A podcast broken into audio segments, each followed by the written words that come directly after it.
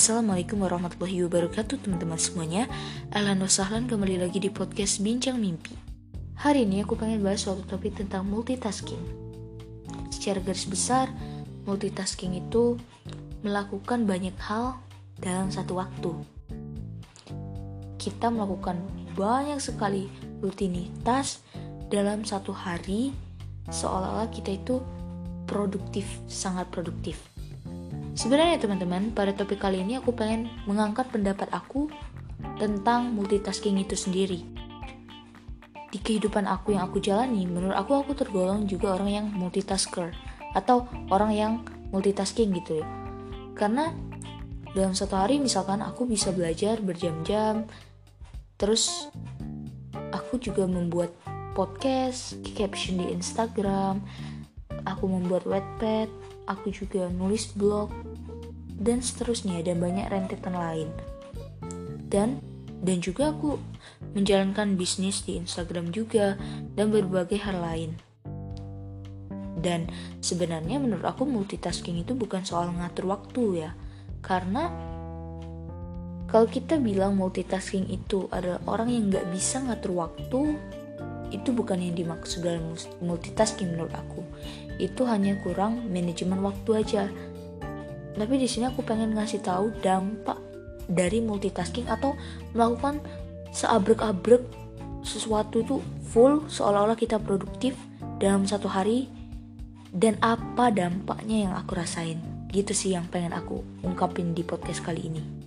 Nah teman-teman to the point yang aku rasain setelah menjalani kehidupan yang seolah-olah produktif dengan menumpuk suatu kegiatan yang banyak sekali itu gitu ya. Itu aku merasa kurang essentially kurang deep kurang dalam atau kita bisa bilanglah dangkal terhadap apa pun itu. Kita cuma tahu garis besarnya aja. Kita cuma tahu ilmu luarnya saja tapi kita nggak dalam pemahaman kita akan itu. Misalkan nih, kalau aku belajar, oke aku belajar dan aku paham apa yang dijelaskan. Tapi nanti aku lupa akan materi itu karena at the same time aku mikirin hal lain.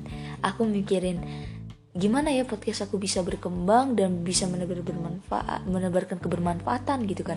Terus gimana ya aku bisa nulis blog apa sih topik-topiknya? Nah kayak mix gitu di pikiran aku pada saat belajar misalnya. Dan itu pasti terjadi di setiap orang-orang yang mencoba menjadi aktif di sosial media. Aku yakin itu pasti terjadi. Dan menurut aku secara pribadi itu mengganggu aku dalam hal lain. Itu mengganggu ke esensialitasan wah berat ya. Ke esensialitasan hal yang sedang aku kerjakan.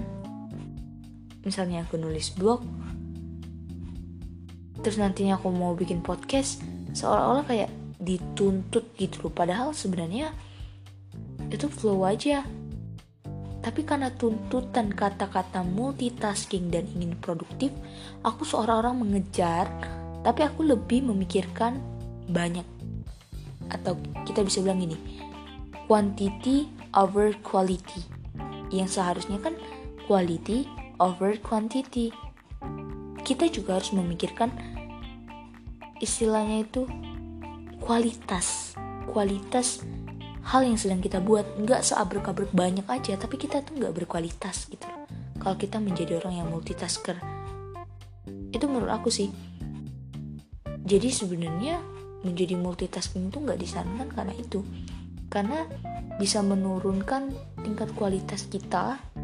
Yang kedua juga nggak memahami esensial dari apa yang kita lakukan. Pokoknya kita tuh mau nyelesain itu karena ingin menganut paham multitasker tapi kualitasnya nggak ada. Itu juga yang bahaya.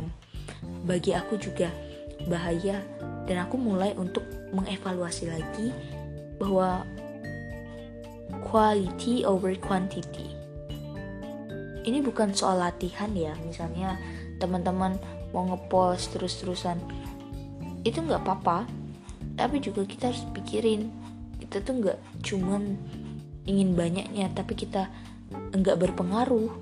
Tapi kita juga harus memikirkan kualitas agar kita berpengaruh dalam suatu kehidupan orang lain misalnya kalau nulis caption Instagram atau nulis blog. Kita nggak seabrek-abrek pengen banyak satu hari itu tapi nggak berkualitas.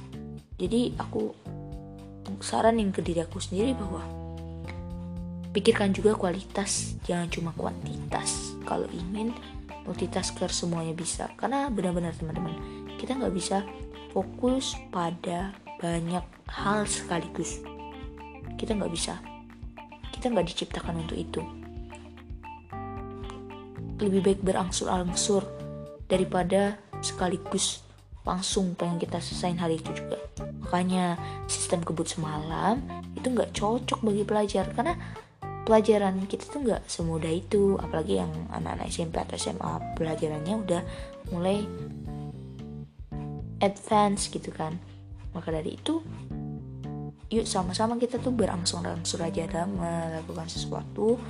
Jangan multitasking jangan kebanyakan kerja pada suatu hari hanya dengan tuntutan ingin produktif tapi kita tidak memikirkan kualitas. Jadi itu sih. Semoga bermanfaat ya. Barakallahu fiik assalamualaikum warahmatullahi wabarakatuh